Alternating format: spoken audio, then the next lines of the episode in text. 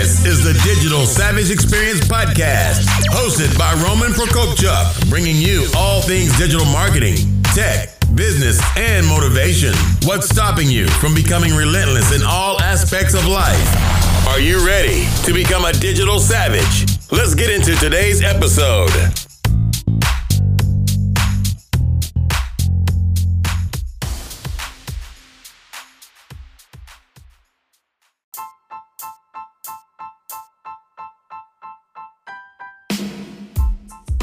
Hey everyone, this is Roman Prokopchuk, and this is the Digital Savage Experience Podcast. Today I have with me Susan Hickson. Susan is a trademark attorney and brand name creation strategist. She helps businesses and entrepreneurs create beautiful brand names for their products and services. Thank you for joining me today. Thank you so much for having me, Roman. My pleasure. So tell me a little bit about your journey. How did you kind of get started? Wow. Okay. Well, I was born in a quaint town. No, I'm kidding. I won't. I won't go all the way back to um, that era, but I will. I'll start after um, having graduated from law school, with which was uh, just about 15 years ago. so I've been practicing law for a while. Um, I started out in patent prosecution. So I've always I've always been a patent or a, an IP attorney, but I started out specifically in patent work. And that area was a little boring and slow for me. So I evolved into trademark law after about a year and a half of practice. And it was much better fit for me. So trademark law is you know when you work primarily with people who are in the marketing space so I worked at a large law firm. So I've been there, kind of done that in the big law firm world where you're just kind of a cog in a big machine. And I, I think it's great experience to, and I'm very um, grateful that I had the opportunity to work as a slave in a big law firm. I feel like it's a, a good way for for people to sort of cut their teeth and and you learn a lot. I mean, you're a little bit of a whipping boy or girl, but it is a great way to learn the law, right? But at the end of the day, I knew deep down I'm an entrepreneur at heart. So after practicing in the big law firm world, I went solo. and it was quite an experience and it has been quite an experience, but when you're in a situation where you are not doing the marketing or you know when you go from a law firm to a solo practice or a boutique like then you're doing marketing then you're doing advertising then you're practicing law right? So like you're doing you're wearing a lot of different hats. And i recently wrote down sort of an organizational chart for my own boutique law practice just to kind of get an idea of like everything that you know is going on in my own practice and it's still even though it's small it's still very analogous to that big law firm. But as a solo you're kind of doing everything. And i'm i'm finally getting to the point in my own practice and i'm very thankful for this that i am starting to find other people for these other roles within my practice to help me. So this current stage that I'm at, and understand, you know, this was like 15 years condensed into about three minutes. but uh, my my current sort of incarnation, my practice is that it's the private label law boutique, and what we do is we really help clients create long term wealth with their private label products. And I really work a lot with people who are in the private label industry. And I help guide them through the complexities of the legal landscape so that they can grow their own private label businesses securely and confidently on a daily basis. So even though I'm a trademark attorney by um, experience, and that's my expertise, trademark law itself is a very it's, it's kind of just a sliver of the whole pie of the private label world and private label just just so your listeners know and you know, they might be like, oh, that's actually what I'm doing. But private label is when people kind of create their own brand, or maybe they already have their own brand, and then they they import products that have sort of already been created. Of course, a lot of people will make minor changes to those products and then they'll import them and then they'll sell those products under their own brand names.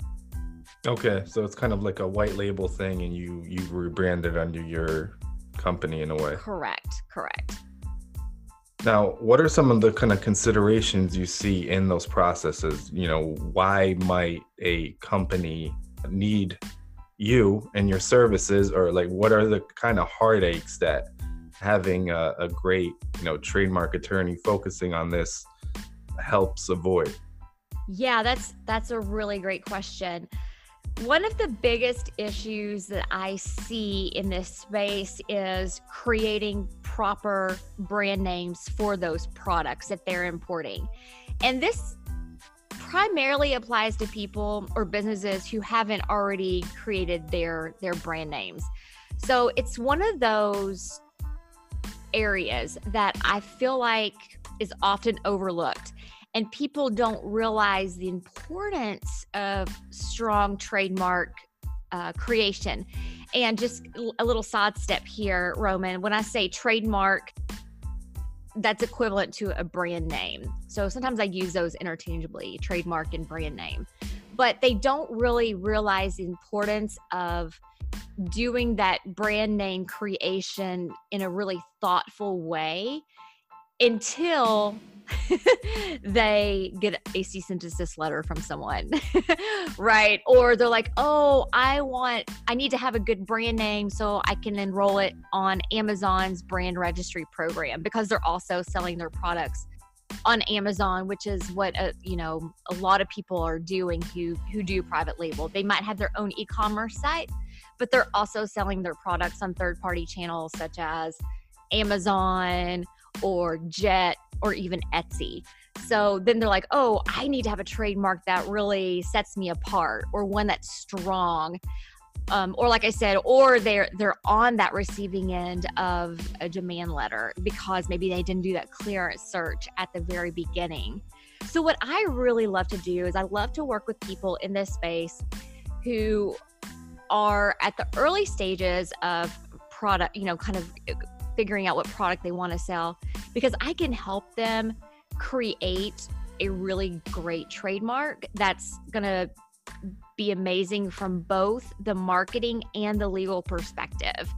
And again, that process, and, and people can do this on their own, and it, you know, it, it really isn't rocket science, science, but there are some really important considerations, and that's why I say that I think it's important to do it with thought, right? Like, some people will create a trademark by sort of describing the underlying product and that's very dangerous because, first of all, it's very difficult to ultimately get that trademark registered. And then, second of all, it's really hard to distinguish yourself from everyone else because guess what? Everyone else should get to describe their product the very same way. so I, I, see that a lot where people want to kind of describe their product. Now, by, by the flip side of that, there are people that think that if they just throw out a bunch of Scrabble pieces and select some consonants and vowels and kind of have like this crazy coin term that that's going to be a great trademark as well but there there are some marketing concerns when when they do you know that you know they create a trademark via that strategy as well so it's really important to find that balance like there is a nexus there of great trademarks that can be strong from not just the legal perspective, but also the marketing perspective. And I think that it's it's becoming more and more important to really find that nexus because there are a lot of trademarks out there, right? Like we're we're kind of bombarded by brand names like on an hourly basis. so you you want trademarks that are unique and distinctive and not descriptive and you know those that can ultimately get registered because I tell people who are in this space that with trademarks, you get a lot of bang for your buck because it it's not that expensive to get a registration and it's one of those assets that will actually increase in value over time. So your tangible products might ultimately rust away or end up in a landfill, right? Or your tangible products might evolve, but your brand name can actually increase in value over time. And an example of that could be Harley Davidson, right? That that brand name is a very famous and valuable brand name.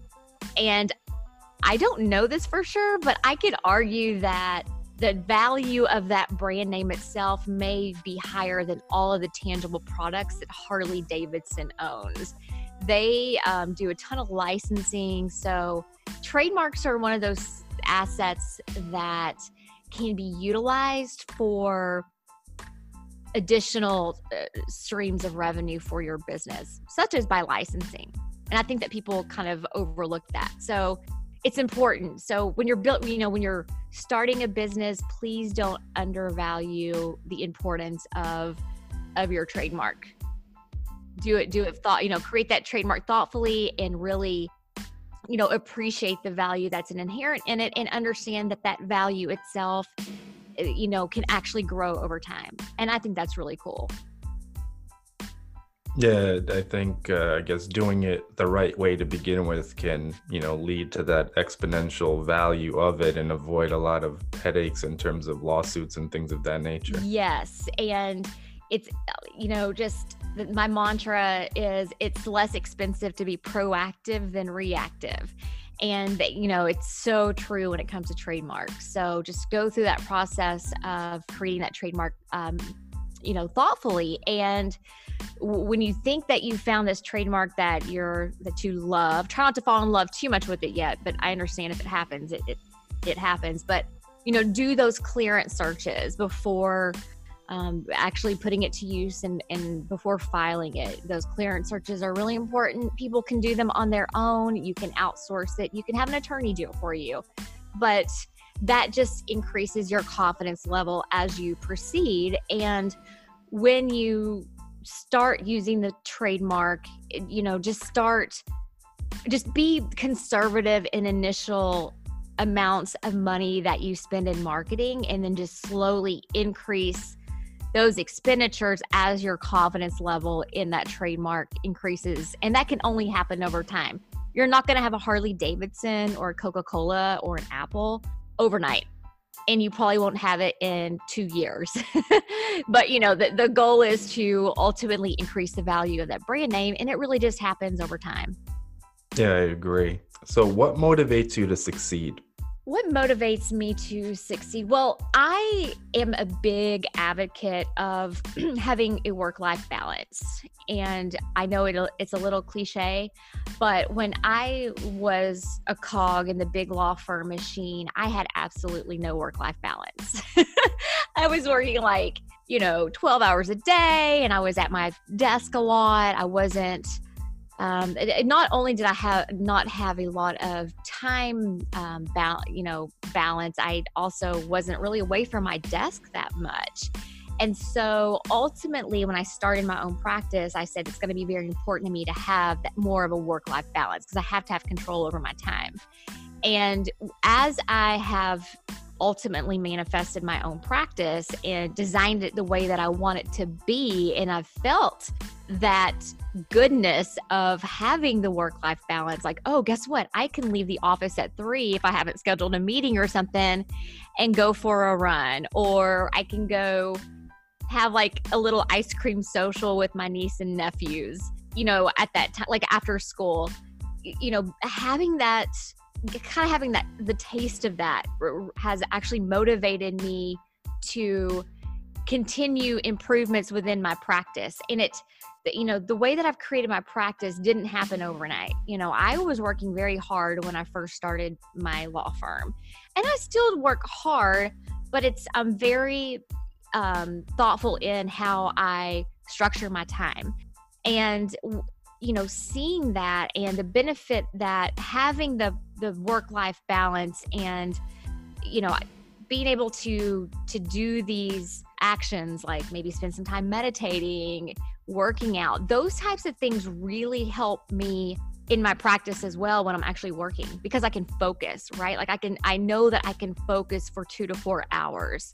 If you are in your, eh, you know, if you're creating your business and you are not allowing yourself that time to also play, really, I think it hurts you from a work perspective. That balance is so important. And being able to talk with people and help them create you know a work environment where they they they can work hard when they're there but they allow themselves that time that motivates me also. I love helping other people succeed in their own practices whether or not you know they're building their own kind of boutique practice as well because i've worked with other attorneys to, to help them do this or you know other types of businesses.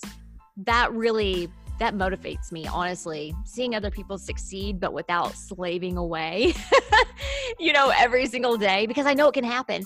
And i think that as we progress as a society that people really are they're you know they're starting to realize you know what maybe i don't care about that corner office so much you know what working 12 hours a day is not a badge of honor you know like it's people realize that you know working maybe five hours a day and making it to their daughter's ballet recital. That's what's important.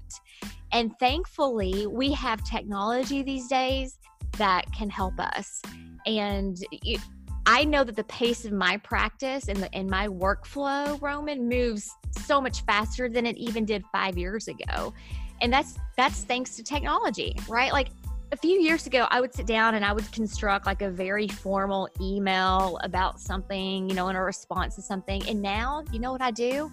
Sometimes I open up Loom or BombBomb, which are two platforms that I I use to do um, video messages to people, and people love that, right? Like that's cool technology that you can use. It, you know, it's verbal instructions, it's verbal requests the only downside I have found to those right now are that they're not the the content within them are not searchable. So if you are you know wanting to be able to search your email correspondence for certain things it's gonna you can't do that but at the same time i've had such amazing response from clients they're like oh my gosh i love seeing your face and i think i'm going off on a little bit of a tangent here but i guess my point here is really i love the fact that we can take advantage of technology now to make our our businesses easier and more fun. And we're, even though sometimes technology has been criticized for kind of taking away the human element, I, you know, I think it's important to look out there and see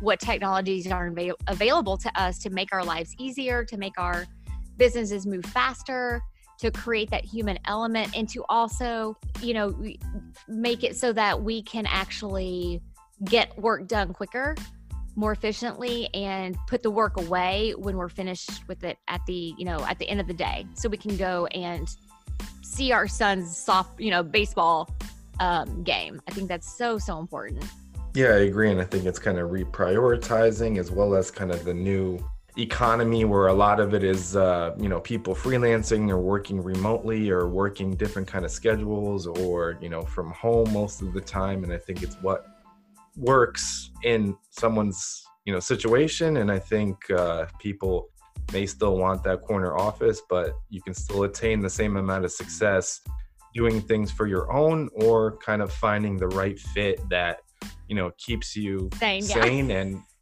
le- uh, living you the lifestyle that makes you happy. Yes, and you know, I I feel like we sort of have been groomed as a society um, and maybe it's just the era that I've grown up in, but you know, oh, you should want that corner office, right? Like, and you should work hard every day, you know. And I, I think that the 40 hour work week is a bunch of BS at this point.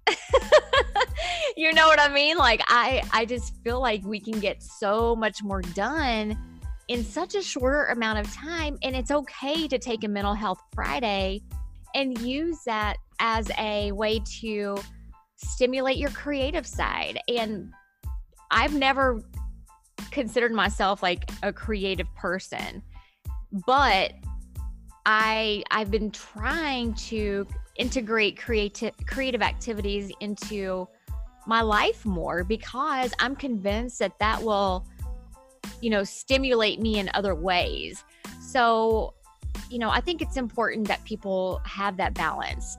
And of course, I think it's hard too because a lot of times like as entrepreneurs, we love we like what we do right like and we like learning and we like challenges and a lot of times we like working um and you know kind of allowing that cut off time um, and saying you know what i'm going to take a step back from the technology and i'm going to take a step back from looking at a computer screen and i'm going to go and meditate or i'm going to go and take a walk in the woods and those types of things are so good for that other side of our brains. And fortunately, I think that people are are becoming more aware of that, right? Like I think that they're starting to appreciate that more. Yeah, I agree. So, what's one weakness that you may have had in the past that you turned into a strength and utilized today? Um, I think in the past I've had trouble asking for help and I've wanted to do everything myself. I think that's maybe a little bit of an entrepreneurial trait where we I don't I don't know if it's being afraid to ask for help, but it's more wanting to learn everything yourself. And when you are in that position where, you know, you don't want to ask for help, you end up taking on too much, right? And you end up doing things that maybe you're not awesome at. You're not working in your zone of genius. And I think that it's important for people to understand and take a step back and say, well, wait a second here. It's okay to ask for help. It's okay to outsource, right? It's okay to for me to take a look at this whole big picture of my business or my practice or whatever you're whatever it is that you're doing and say, okay, I am really, really good at this one thing or two things, but I am not so good at these other things. And getting comfortable with asking for help for those things that you're not totally rad at, right? Or, you know, outsourcing that, finding someone that can help you. And I, you know, I haven't been great at that. And I feel like over just the last maybe three years, I've finally gotten to the point where I'm like, you know what? I can't do it all. Like, I need help. I need to ask for help in these certain areas.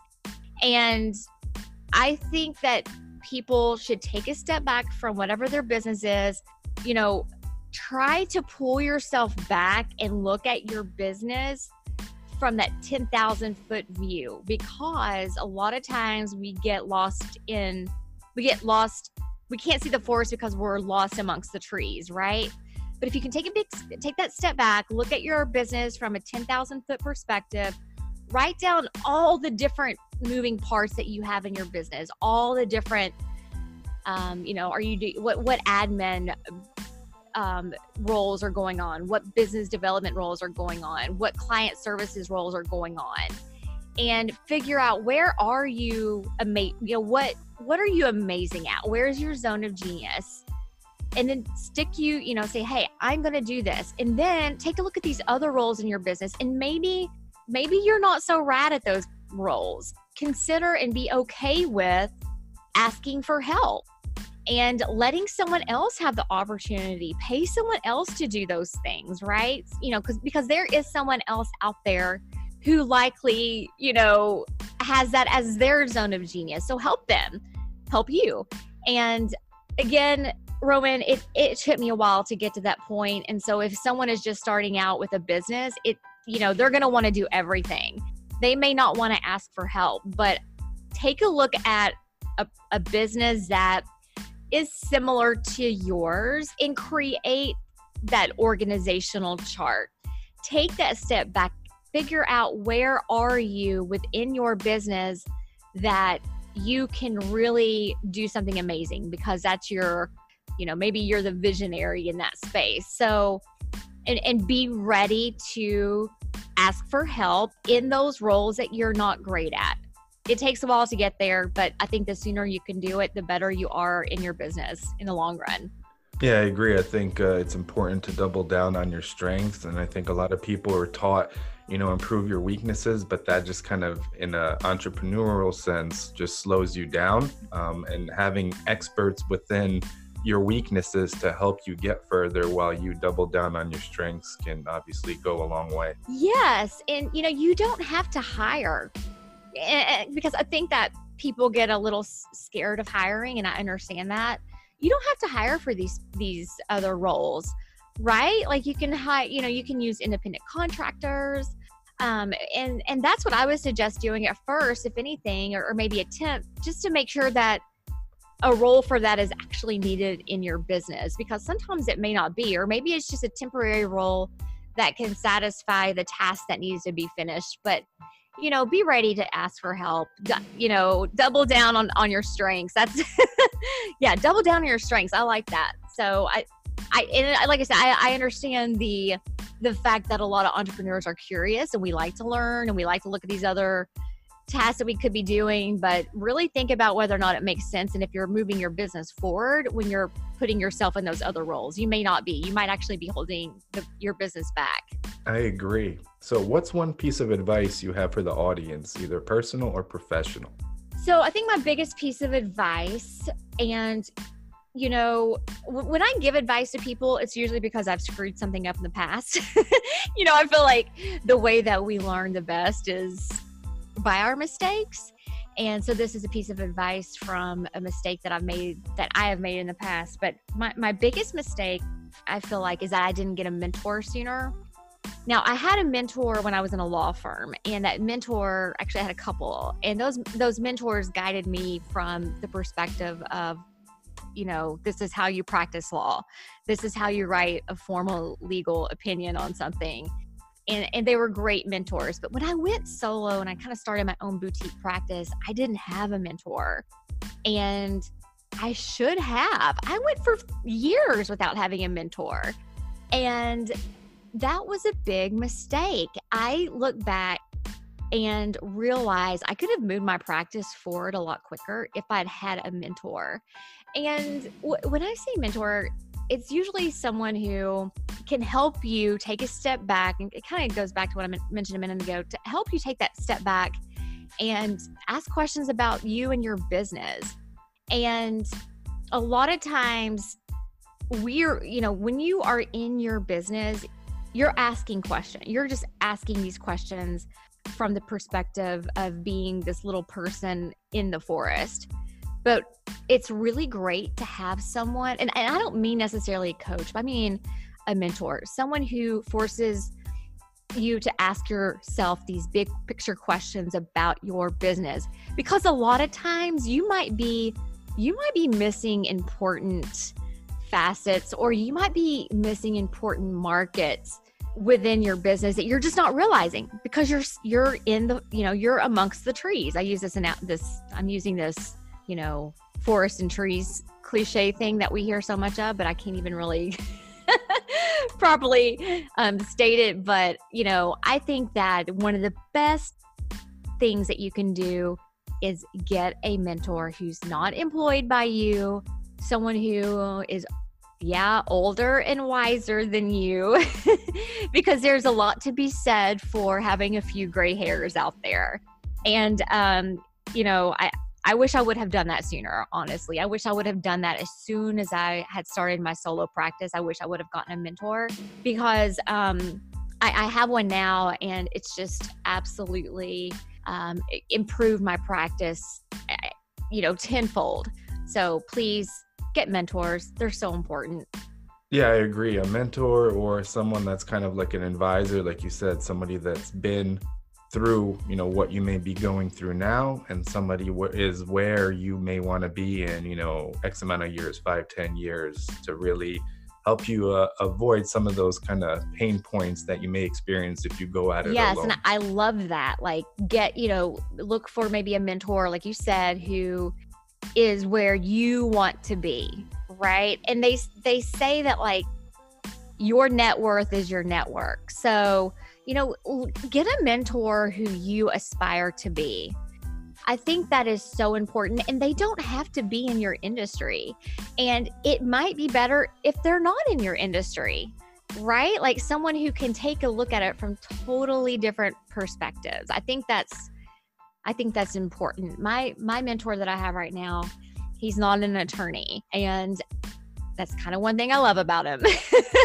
you know, he he's he looks at it, he looks at my practice and guides me from having these very different this very different perspective. And I think that's I think that's crucial. I think it's really crucial, you know, and if you don't have like a single mentor that that you can look to, like consider can you kind of develop your own can you develop your own personal board of uh, board of advisors right?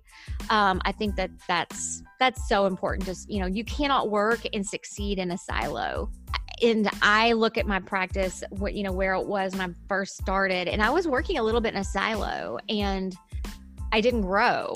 I was very stagnant and i didn't really start taking off until i kind of got out of my comfort zone and got that mentor so do it. It is that that like that's just the biggest piece of advice I can give to people. Get a mentor. Yeah, I agree. So I really appreciate you stopping by today. Can you let the audience know how they can find you? Yeah, well, um, Roman, thank you so much for giving me the opportunity to speak with your audience. And people can find me at theprivatelabellawyer.com. Or if they have any questions about anything that I've talked about, they can reach out to me at Suzi and that's S U Z I at theprivatelabellawyer.com or you know of course find me on that website. And if anyone wants um, a free checklist on brand protection tips they can also find that on my website on the top bar. So. Thank you. Awesome. Thanks again for uh, stopping by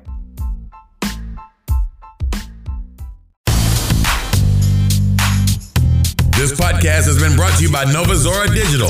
Find out how Nova Zora Digital can help your company grow online. Learn more at novazoradigital.com. Until next time, all you digital savages.